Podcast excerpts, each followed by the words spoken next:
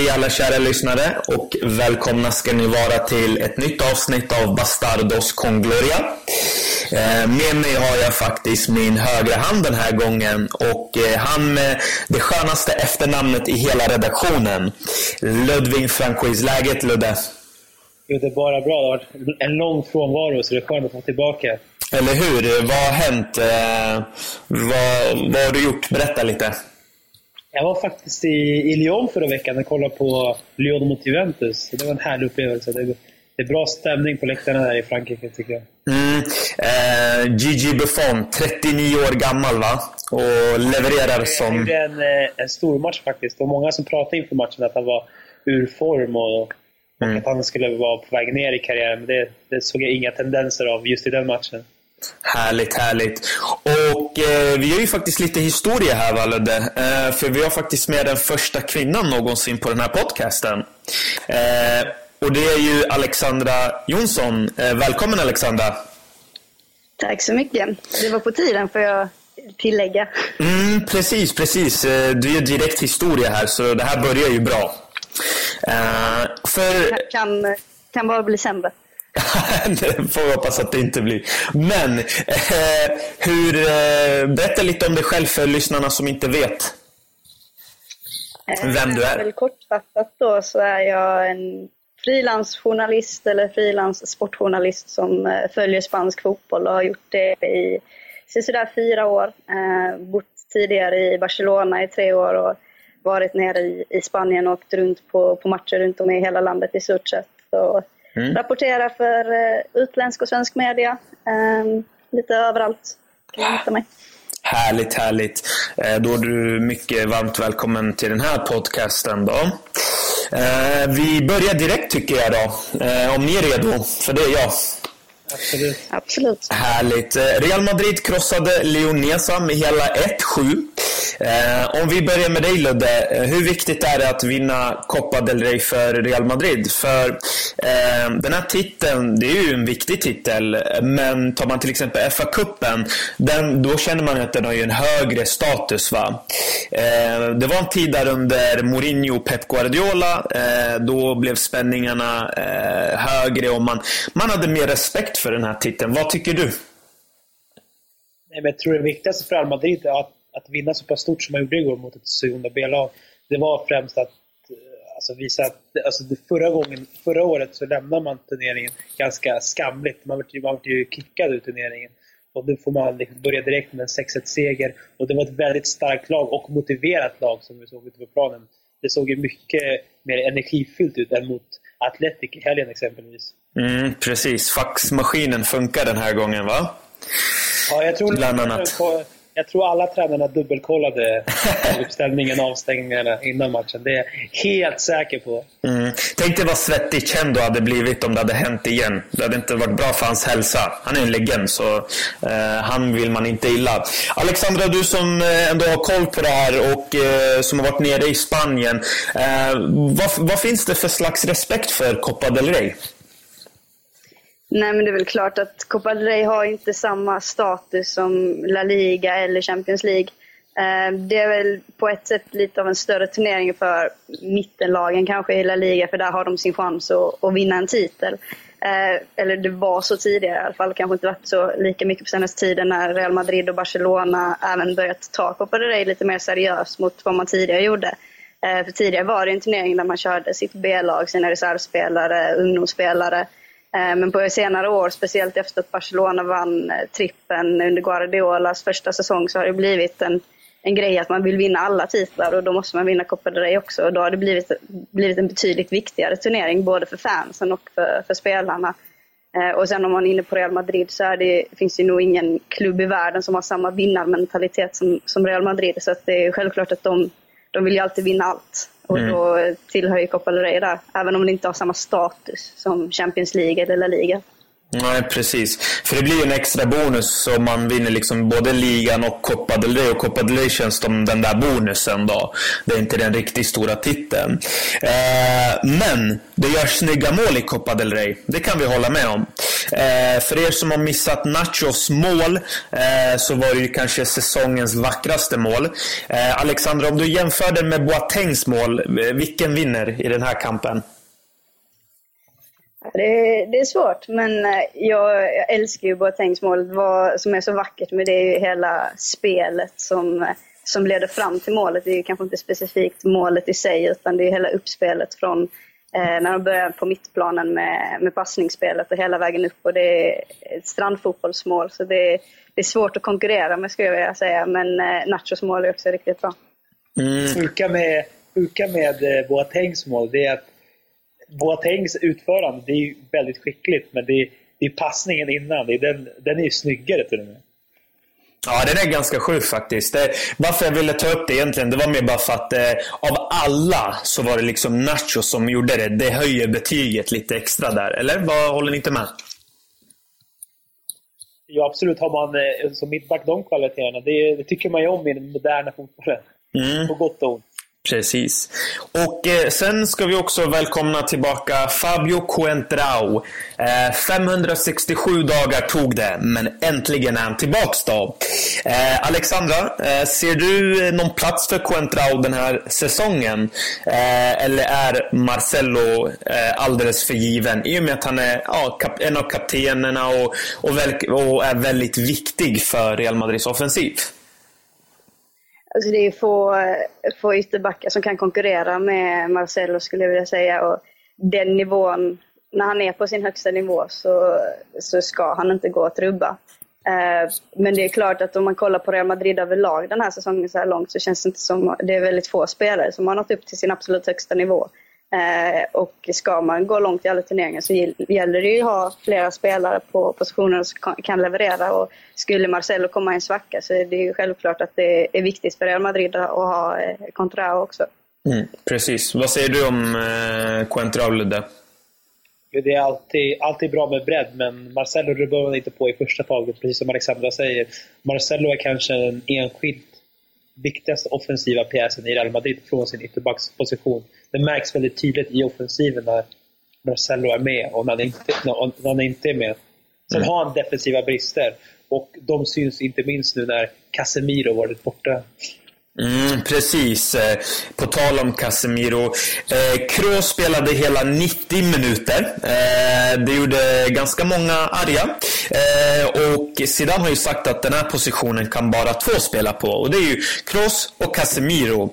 Eh, Alexandra, eh, vad tycker du om det valet som Zidane har gjort? Att bara kunna ha två spelare som kan hantera den positionen. Då.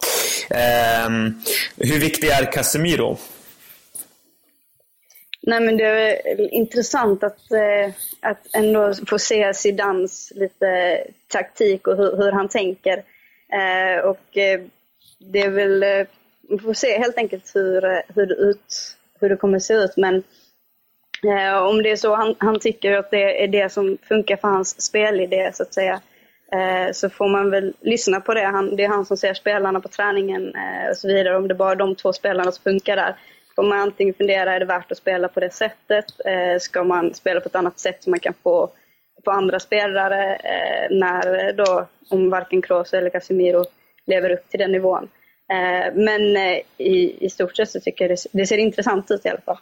Mm, absolut. Eh, Ludde, vad tycker du? Att vi bara har två alternativ. Eh, vad, vad händer om båda går skadade? Alltså mot de eh, mindre lagen i La Liga så ser jag inga, inga större problem mot, mot topplagen och mittenlagen som vi har haft erkänt svår mot de senaste säsongerna, speciellt under Ancelotti. Då, då ser jag den positionen som fundamental för att jag anser att vi faktiskt bara har en spelare på den positionen, för Kroos besitter inte de defensiva kvaliteterna. Och det har vi märkt de senaste matcherna också. Mm. Att vi skulle behöva en ren ersättare, en defensiv mittfältare.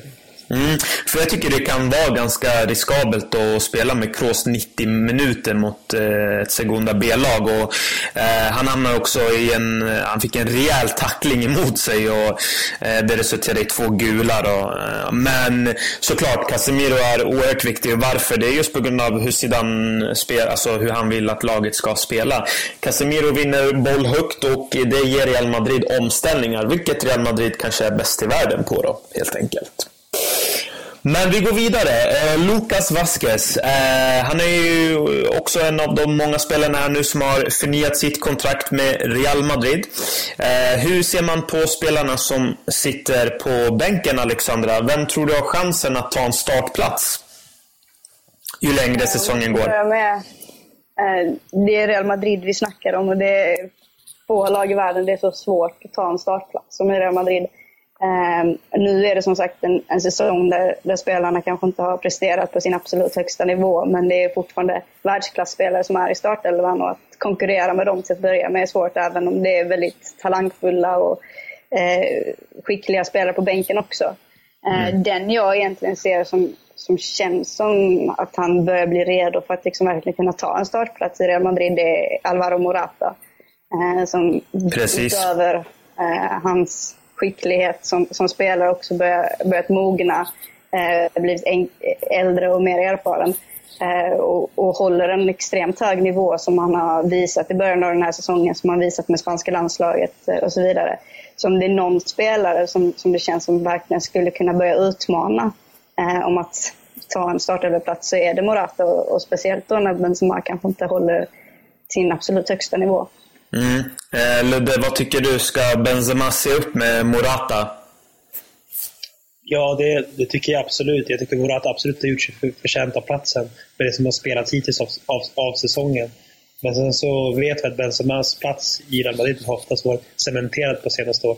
Även fast han, är, han har aldrig varit kontinuerlig i sina prestationer, Benzema. Mm. Och just nu är det ett stort frågetecken som hänger över Benzema. Han ser väldigt otränad ut. Och han har förvisso gjort några mål, men jag tycker absolut att man borde ha sålt honom i somras. För han kommer inte bli så mycket bättre. Och man har Morata. Mm. Alexandra, vad, vad liksom, eh, vilken respekt har Benzema nere i Spanien? Vad, vad, skriver man om Benzema och det här med Morata? Eh, jag tycker nog det känns mer som att det, det är Zidane som har en, en respekt för, för Benzema. Han är nere i Spanien om man tar den generella fotbollspubliken är väl kanske inte lika imponerad av Benzema. Och jag tror nästan de flesta skulle gärna vilja se Morata få chansen där nere mot, eh, mot Benzema. Och, och speciellt eftersom det är en, om man tar det nere i Madrid specifikt, eftersom det är en hemmason som kommer från den egna ungdomsakademin och han är en spanjor och om man kollar på Spanien i storhet så Eh, är väl Morata den som man vill ska lyckas i det spanska landslaget också. Då måste han få speltid i Real Madrid. Eh, så jag tror att i, nere i Spanien så föredrar man definitivt att se Morata framför Benzema. Mm, det tror jag också. Absolut. Eh, I år så har ju spelare och ledare sagt att ligan är väldigt viktig för Real Madrid. Eh, hur ser chanserna ut i år, Ludde? Eh, vad tror du? Vad är känslan? Känslan är att jag inte vet riktigt vad jag har laget och absolut inte, och framförallt inte vart jag har Zidane och vad, vad Zidane egentligen står för som tränare. Mm. Det känns väldigt mysigt just nu och att eh, jag ser ingen riktigt tydlig spelidé förutom de individuella, prestationerna som, som vi ser på planen. De fantastiska spelarna som, som Zidane har att tillgå. Till skillnad från Barcelona som kontinuerligt vinner ligan. De har alltid en spelidé när det går knackigt att falla tillbaka på och kan vinna matcher ändå. Så mm. det är väl det jag är orolig över, över hela säsongen. Att man har ingen spelidé att falla tillbaka på när de individuella prestationer inte tillkommer. Mm. Alexandra, nu är ju Sevilla och eh, Villarreal där uppe och nafsar lite kan man väl ändå säga. Eh, vi har haft nu väl fem olika ligaledare va, om jag inte misstar mig. Eh, hur ser du på de här andra lagen? Hur, hur, kommer det sig att ligan är så jämn i år? Är det på grund av att Barca och Real har dalat lite eller har ligan blivit allmänt bättre? Jag kan börja med att säga som, som Ludde sa, att han vet inte riktigt vad han har Real Madrid, så skulle jag säga att man vet inte riktigt vad man har La Liga heller. Mm. Eh, så som det ser ut. Men nej, jag tror att det är en blandning mellan att både Barcelona och Real Madrid har inte levt upp till sin, eh, till sin bästa, eh, högsta standard. Eh, om man ser på Barcelona så har de förlorat två matcher eh, och, och inte spelat, liksom, de har spelat vissa matcher på, på den nivån som vi förväntar oss av dem och sen vissa som har varit eh, rent dåliga helt enkelt. Mm. Eh, och Real Madrid har ju inte förlorat någon match men spelat oavgjort rätt många. Eh, så det är liksom en blandning mellan att Barcelona och Real Madrid inte riktigt är på, på sin högsta nivå samtidigt som Villarreal och, och Sevilla främst, men även Athletic Bilbao och alla tre har inlett säsongen på väldigt hög nivå. Eh, och, och, man ska inte glömma att Sevilla har vunnit Europa League i, vad är det nu, fyra år, tre eller fyra år i rad. Precis. Eh, Villarreal var ytterst nära att ta sig till final i Europa League. Så det är liksom inga dåliga lag eh, om man ska ta det med Europastandard. Och Villarreal och Sevilla är ju lag att se upp för. Eh, utan tvekan. Jag tror Diego Simeone sa att, Sevilla, att vi ska räkna med Sevilla som ett hot till ligatiteln. Jag vet inte om man ska dra det riktigt så långt, men det hade varit extremt kul om de kunde vara med där uppe och tävla. Men Eh, det vi ser är en, helt enkelt en jämnare liga och det är inte nytt för år. Det har, har i stort sett blivit jämnare och jämnare sedan Atletico Madrid eh, lyckades vinna titeln för några år sedan. Eh, även om det har varit, inte har varit något annat lag, förutom Barca och Real Madrid, som har, har tagit titeln sedan dess. Men det börjar allt mer bli en jämnare liga och det det är lite blandning av att kanske Real Madrid och Barcelona inte är på samma extrema nivå, men de är fortfarande på en extremt hög nivå. Eh, jag tror egentligen det mest handlar om att lagen under har börjat inse att det faktiskt går att utmana dem. Eh, för att innan kanske man mer fokuserade på att ska komma så högt upp som möjligt i tabellen eller ska försöka ta en Europaplats. Medan eh, lag som Atletico Madrid framför allt, men även typ Sevilla och Villarreal kanske nu börjar tänka ännu högre. Att att gå upp och vara bland topp tre eller att försöka slå sig in där.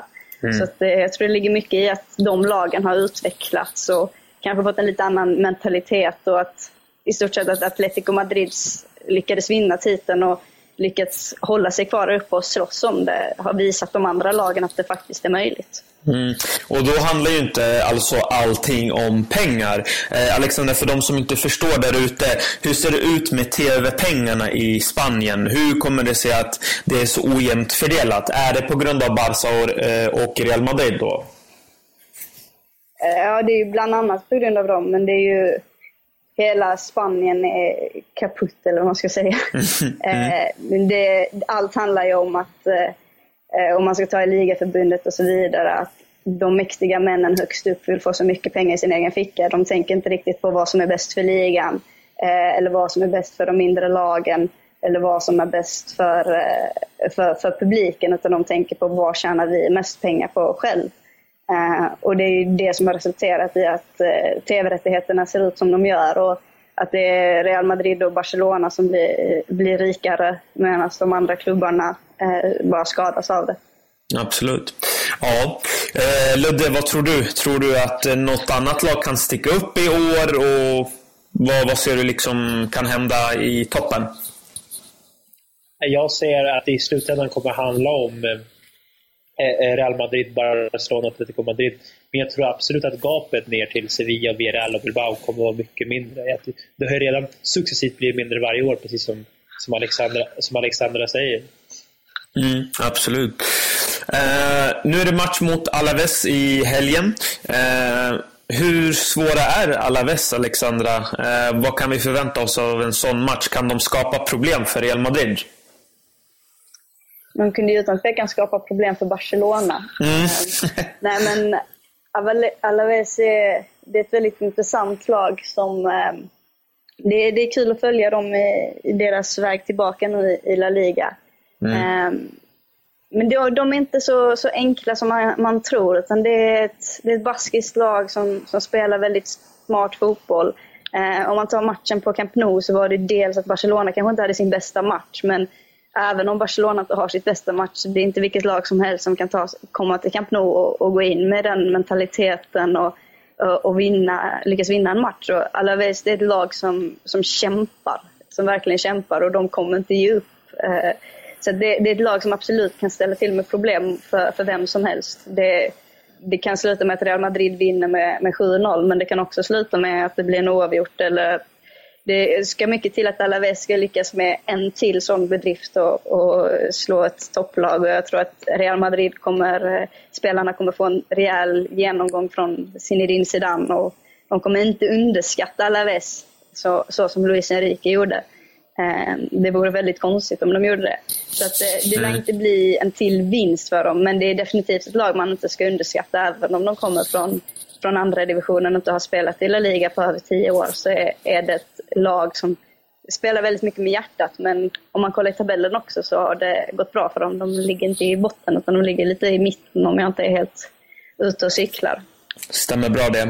Eh, Ludde, vad tror du? Eh, hur ska Zidane eh, forma sin startelva mot Alaves? Vilka tycker du ska spela från start? Jag tycker den alltså, vanliga startelvan och sen att, precis som vi pratade om tidigare, att Morata till slut ska få chansen istället för Benzema. Och se hur den nya trion då skulle funka på topp. Mm. För det har ju anfallsmässigt inte sett bra ut de senaste matcherna. Vi har väldigt svårt att komma till rena, rena mål, målchanser. Mm. Och det är svårt mot Alaves. Alltså, om jag inte missminner mig så kryssade man också mot Atletico Madrid borta i premiären. Om jag inte är helt ute och cyklar. Jo, men det kan stämma. Jag tror det var 0-0 där, va? eller om det var 1 mm. Ja, precis. Och då ser vi att de är väldigt... Och Calderon ska tilläggas. Ja, precis. De kan ju täppa till och Real Madrid har haft svårt att skapa målchanser. Så jag tror absolut att det krävs att man löper och skapar ytor för varandra. Det var inte Barcelona villiga att göra i, när de förlorade mot Alaves. Och Atletico Madrid hade också väldigt trögt att luckra upp det försvaret. Mm, nej, men det är som Alex Alexandra säger, eh, Alaves Barca-matchen. Jag kikade på den matchen. Alltså absolut, Barca kanske inte var så jättebra, men Alaves var inte heller så dåliga. Alltså de var, de var riktigt bra. Det var inte bara att de tjongade iväg bollen, utan de var smarta med bollen. Det är ju skillnad. Eh, men om vi ska prata om Marcos Lorente, Alexandra. Eh, vad är intrycket av honom? För att det är många Real Madrid-fans som hoppas på hans återkomst. Och, eh, man ser ju statistik efter varje match han spelar och det är hög passningssäkerhet. Det är många tacklingar och många liksom vunna bollar tillbaka. Han ses lite av ja, den nya Busquets kan man säga. Vad, vad har du för, för vad tror du om honom? Nej, men det är definitivt en intressant spelare och eh, jag personligen är ju en person som älskar de här typen av mittfältare eh, mm. och, och det, den typen av, av spelstil. Eh, så det är, liksom, det är väl också lite av en typ av spelare som jag kan tänka mig att, att Real Madrid lite behöver och lite har saknat. Mm. Eh, just den typen, eh, för att få lite mer stabilitet på mittfältet. För att man har några av de bästa mittfältarna i världen men eh, det har, det har inte riktigt känts som att man har fått det där mittfältet att fungera till 100% så som man skulle vilja ha det. Eh, och om han kan utvecklas så som han har gjort och, och fortsätta på den banan så är det absolut en spelare som kan bli eh, väldigt viktig för Real Madrid i framtiden. Mm. Ludde, hur känner du inför Marcos Lorente av det du har sett och liksom hört och så? Tror du det kan vara en spelare för Real Madrid? Ja, absolut. Jag tror absolut det kan vara en truppspelare i Real Madrid, men som Alexandra nämnde tidigare, att det är, ganska, det är ganska stort gap mellan att vara en truppspelare i Real Madrid och en startspelare. Mm, absolut. För Casemiro... Mm. Defensiva mittfältare har jag historiskt haft det svårt att få ett erkännande i Real Madrid och ta plats. Precis. Ja, men precis. Och så är ju Casemiro och Kroos där, så det blir inte så lätt för Marcos Lorente. Men såklart hoppas vi på att han kommer tillbaka. Absolut. Eh, Aubameyang ryktas vara en Real Madrid-spelare nästa säsong. Eh, vi har ju pratat en hel del om honom och, och spelare som ryktas till Real Madrid. Eh, Alexandra, tror du att de här ryktena kommer fram på grund av att Real Madrid eh, har fått nu den här Fifa-domen? Eller eh, vad, vad, hur går det liksom? Vad, vad skrivs det där nere om den här eh, domen då, som Fifa har gett Real Madrid? Eh, nej men det är väl klart liksom hur det var med, med Barca när de fick den också att då, då blir det mer snack om värvningar och vilka värvningar ska de göra? De måste göra massor med värvningar innan, eh, innan de inte får värva och, och så vidare. Men eh, jag tror inte klubbarna, eh, Real Madrid i det här fallet, eh, fokuserar lika mycket på det som, som media gör. Utan, eh, om man tar Real Madrid så har de en väldigt stark trupp redan till att börja med och det handlar väl snarare om eh, om det är spelare som är på väg bort, då måste man ju ta in eh, nya spelare. Eh, speciellt när man kommer ha ett förbud senare som man inte kommer få värva. Mm. Eh, så det handlar väl mycket om, om det. Absolut. Vad tror du Ludde? Tror du till exempel att spelare som James och Isco inte kommer få lämna? För Iscos kontrakt går nämligen ut i år, till exempel. Alltså det beror på vem som är tränare när säsongen slutar i Real Madrid. Det känns ju väldigt mysigt, eh, alltså rymdklubben nu och med Zidane. Och relationen mellan Perez och Zidane verkar vara väldigt bra. Men vet ju inte hur relationen är här i, i juni, om man ens är kvar i juni. Det går väldigt snabbt i Real Madrid. Så det är väldigt svårt att tänka långsiktigt i Real Madrid. Men som läget är just nu så, så ser jag så ser jag det som att Isco eller James måste säljas. Det är ett överflöd av offensiva mittfältare i Real Madrid. Mm, något Perez älskar, ska vi tillägga. Eh, offensiva mittfältare. Eh, Alexandra, eh, det här med Fifas dom. Alltså, vad var det egentligen som hände? Eh, nu är ju Real Madrid väldigt snabba på att försvara sig. Det är ju alla klubbar. Men man, man publicerar något på den officiella hemsidan eh, och liksom hänvisar att ja, man egentligen, egentligen inte ska bli dömd. Eh, ett av fallen är ju Zidans söner, vilket är, är ju ganska märkligt. Men är de skyldiga skyldiga eller liksom, vad, vad vet man hittills? Nej, men alltså, det är en, till att börja med så är det en väldigt konstig regel eh, som Fifa har. Mm. Eh, som då Barcelona har brutit mot, som Real Madrid och Atletico Madrid också ska ha brutit mot. Eh, och så som regeln är skriven så har väl egentligen varenda toppklubb eller varenda storklubb i hela Europa brutit mot den. Så att de kommer ju gå vid om de fortsätter så här Det har ju snackats om att Villarreal och Valencia är nästa klubbar att, eh, som ska undersökas. Eh, och de, om de ska fortsätta med detta så kommer väl det sluta med att varenda klubb i Spanien vid ett tillfälle kommer få ha ett transferförbud. Eh, för vad det handlar om är liksom, eh, med de här spelarna är att det finns regler om att man inte får, ha, får ta in spelare från andra länder som är eh, under 16, tror jag det var. Precis. Eh, eller om det till och med är under 18.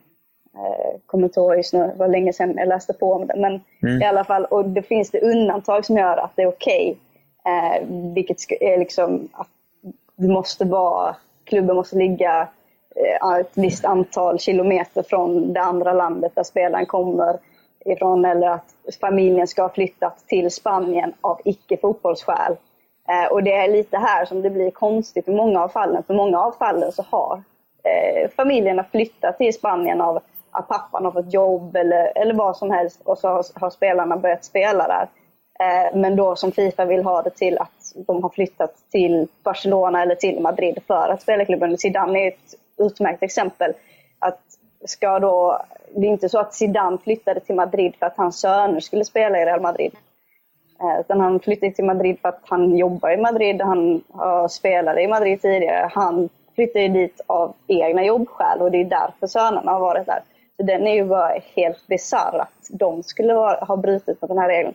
Men regeln i sig är uppbyggd på ett väldigt konstigt sätt. Den är gjord för att skydda ungdomsspelare men vad ni i slutändan i de här fallen har gjort egentligen bara att förstöra för de här eh, talangfulla ungdomarna. För att de som har skadats mest är inte klubbarna av, eh, av de här transferförbuden utan det är spelarna för de får inte spela. Eh, och eh, många av dem har fått åka, liksom, ge upp chansen eh, att spela för en av, av världens bästa ungdomsakademier och så vidare. Eh, och det, det, är barnen som i det här fallet har, har skadats mest av att Fifa agerat som de har gjort. Mm. Det är självklart att man ska ha en regel för att skydda barn. Vi kan inte ha att, att klubbar som Barcelona och Real Madrid köper en 12-åring från Argentina eller från Colombia eller vad det kan vara. Utan det är klart att man måste ha regler som skyddar, men det måste finnas undantag. Som att Messi flyttade till Barcelona till exempel när han var 13.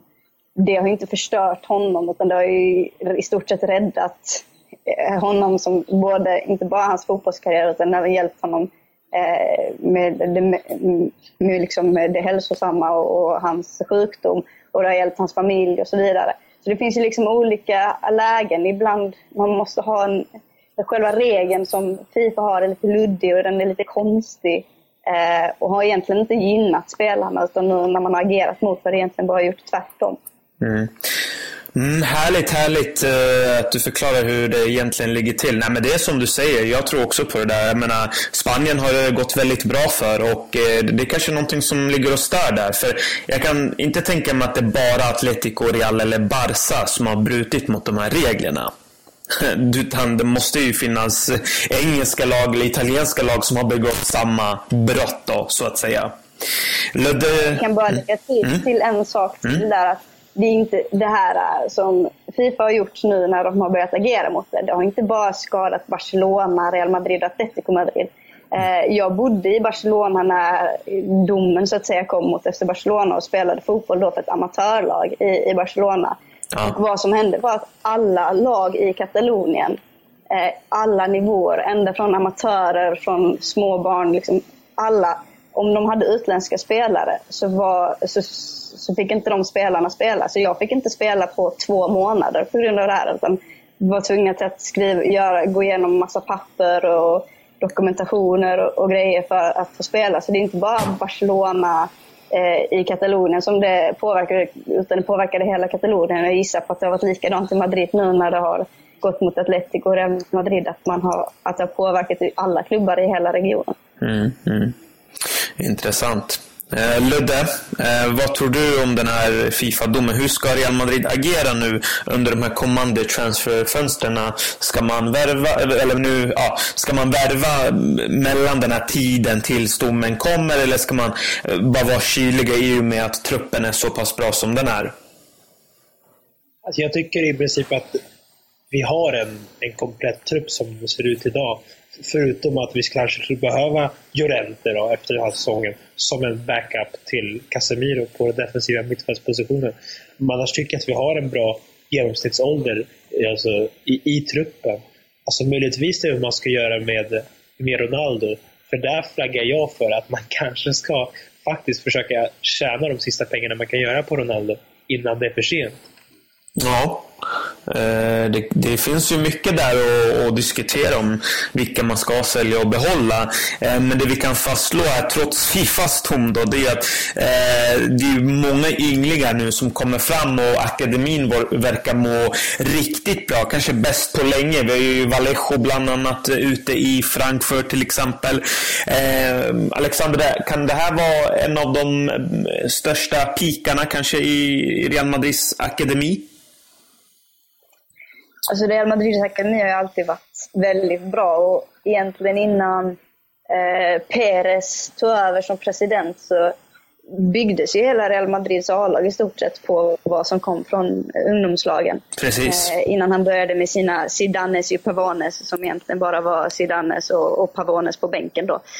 Eh, ungefär, om man ska ta det kortfattat. Ja. Eh, så Madrid har ju, och, och däremellan så har de ju fortsatt haft en extremt bra ungdomsakademi. De har haft många spelare som eh, då inte fått chansen i Real Madrid men hamnat i andra storklubbar. Har Juan Mata till exempel, eh, Roberto Soldado och så vidare, hur många som helst.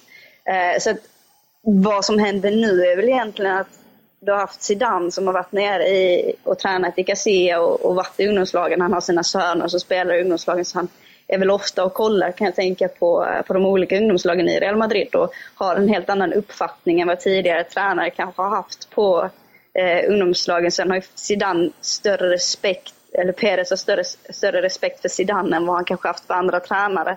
Eh, där han mer har varit tydlig med att han vill värva in de här världsstjärnorna medan Zidane kanske på ett annat sätt har möjligheten att utnyttja eh, ungdomslagen eh, och, och, verkligen ge spelare som kommer från Castilla chansen i A-laget på ett, på ett helt annat sätt, både på träningar men även i, i matchsammanhang. Eh, och det är något som, som Real Madrid kommer gynnas av, tror jag definitivt. Mm. För akademin har verkligen sett riktigt bra ut och det som du säger, det har den alltid egentligen gjort. Eh, det är bara nu när Zidane kanske som du säger tog över och det har liksom blommat ut från höger och vänster. Eh, och på tal om ynglingar då, Ludde, eh, vem anser du är mest intressantast just nu? Eh, har du sett någonting av Alejo eller är det kanske Asensio eller vad känner du liksom eh, är den, het, den, den, eh, den som har it, om man säger så? Nej, men jag tycker att Asensio har, faktiskt, han har något, något speciellt i steget, genombrottskraften. Han ser verkligen skulle, skulle kunna ta plats när, den dagen Ronaldo lämnar Real Madrid. Mm. För det är inom en överskådlig framtid, tror jag. Absolut. Nej, men eh, jag håller med er båda. Eh, jag, jag, tror också på att eh, Asensio kommer bli, eller jag har alltid trott på honom sen jag såg hans första bolltouch. Och om inte jag har nu fel nu så gjorde han mål i Champions League-debuten, La Liga-debuten och Copa del Rey-debuten. Så det blev ett hattrick där då. Och det är ganska stort. Det finns ju, det finns ju ett stort orosmoln för Asensios framtid. det är en väldigt konkurrensutsatt position i Real mm, Madrid. Mm, mm. Och en position där Perez väldigt snabbt kan få för sig att värva en Galactico. Mm. Eh, och då har Asensio ingen chans att få speltid och kommer behöva byta klubb. Man får inte glömma att jag tror precis som Alexandra att den stora anledningen till att vi ser så många ynglingar i truppen idag, det är på grund av respekten som finns mellan Frontino Perez och Zidane. Zidane kan kontrollera Perez på ett sätt som exempelvis Benitez var egentligen först med att introducera spelare som Lucas Vasquez och Casemiro och fick ganska mycket skit av det. Också av oss, ska vi ska säga. Att mycket attityden kring att ge de här unga chansen och att ha tålamod med dem, det har förändrats sedan Zidanes intåg i klubben. Mm. Ja, tack och lov för Zidane att han i alla fall har precis gett liksom en, ja, en frisk fläkt liksom helt enkelt. Så var det inte eh, tidigare under Peres styre då. Eh, Eh, Alexandra, hur kan vi sammanfatta Real Madrids säsong hittills? Vad har du för känslor? Var tror du att det kan sluta någonstans? Eh, vad, vad tror du?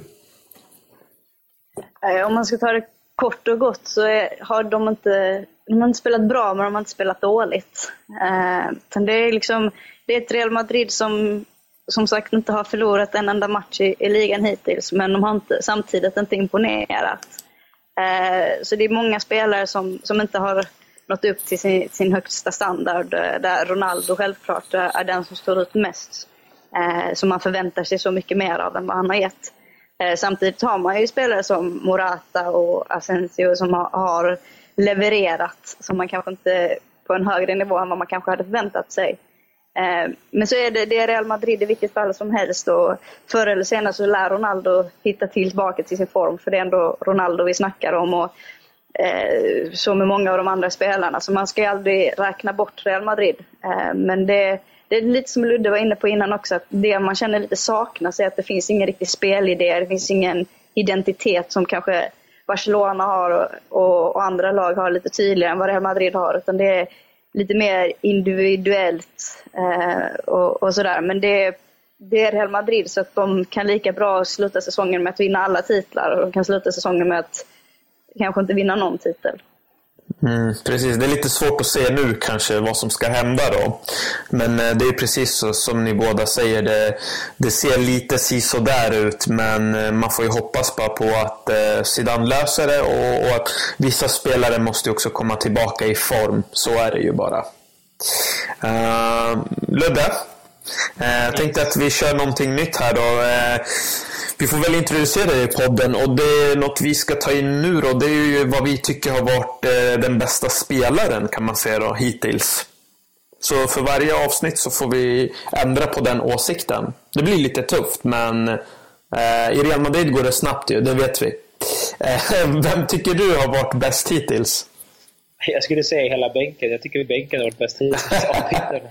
Om jag ska vara helt ärlig. Jag, tycker, jag såg en statistik på marken nu att eh, ALM som, vad är det, Morata, vilka blir det? Asensio, Lucas Vasquez och Morata tillsammans har gjort 13 mål kontra BBCs 12 mål den här säsongen.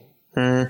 Och jag älskar Span... Jag det mm. största utropstecknet tycker jag faktiskt är eh, jag tycker Carvajal växer för, var, för varje säsong. Han har alltid haft den här offensiva kvaliteten, men jag tycker även hans defensiva kvaliteter och hans lugn i en mot en situationer defensivt blir allt bättre för varje säsong som går. Mm, mm, absolut. Eh, för mig bäst hittills. Hmm. Alltså hade det funnits en sån här eh, Ballon d'Or för en inhoppare så går den ju lätt till Lucas Vasquez. Eh, men ja, Lucas... Nej, men jag säger Morata. Just på grund av att han har avgjort så pass viktiga matcher och kommit in liksom eh, två gånger och gjort mål i sista minuterna. Dels mot Sporting. Eh, det var en otroligt viktig match för man vill inte börja första eh, matchen i Champions League med, en, med kryss eller förlust. Liksom. Så att, eh, så att, nej, men jag säger Morata och dels för Bilbao-målet. Vad tycker du Alexandra? Nej, jag skulle också faktiskt vilja, vilja säga Morata. Eh, men mycket också för att jag tycker att han, han känns rätt stabil. Att det, det känns som en spelare som...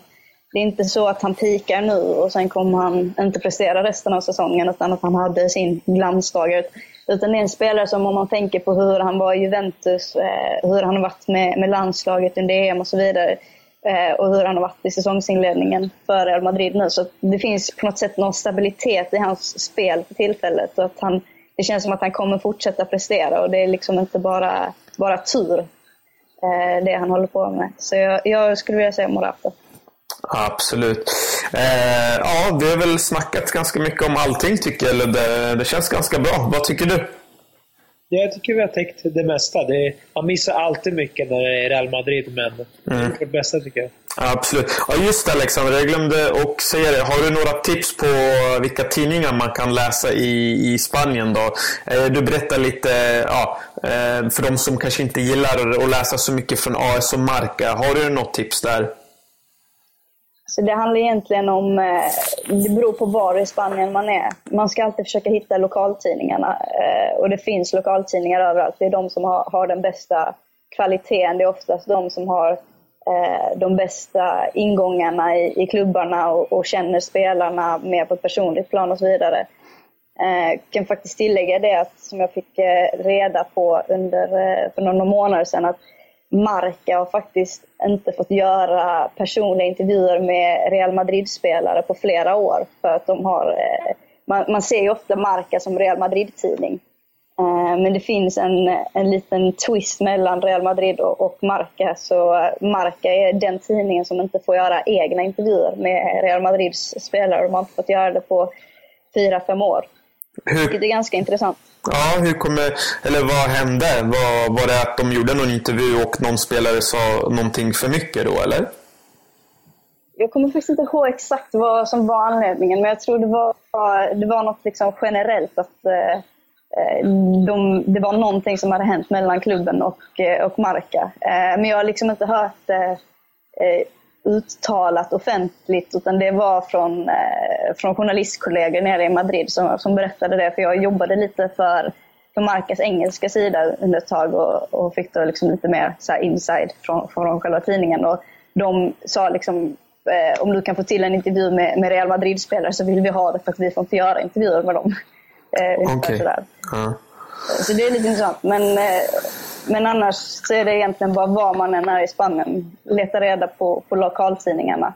Uh, de är alltid mycket, mycket bättre än, än Sport, Marcas och El Mundo Deportivo som är fyra tidningar som egentligen slåss med varandra hela tiden. Uh, mm. Och ofta också är ganska politiska uh, i sin rapportering. Om man tar liksom i Barcelona exempelvis så hade Sandro Rosell under sitt presidentval eh, El Mundo Deportivo runt sitt lillfinger. Så att liksom allt som skrevs där var positivt för honom. Eh, så de är inte alltid att lita på, även om de kan vara roliga att läsa eh, stundtals. Mm. De får tävla om priset om eh, vem som är värst helt enkelt, tycker jag i alla fall. Ja. Eh, jag får tacka för din medverkan, Alexandra. Eh, du kommer, ja, men såklart. Och du kommer säkert komma tillbaka flera gånger, så det här var ju inte sista gången då. Absolut inte. Så att, ja, men då får vi väl säga adios helt enkelt. Adios. Adios. De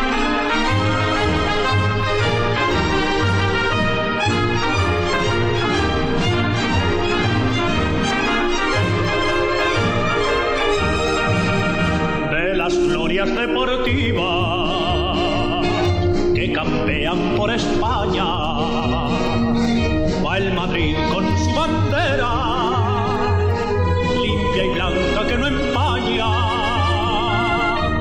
castizo y generoso,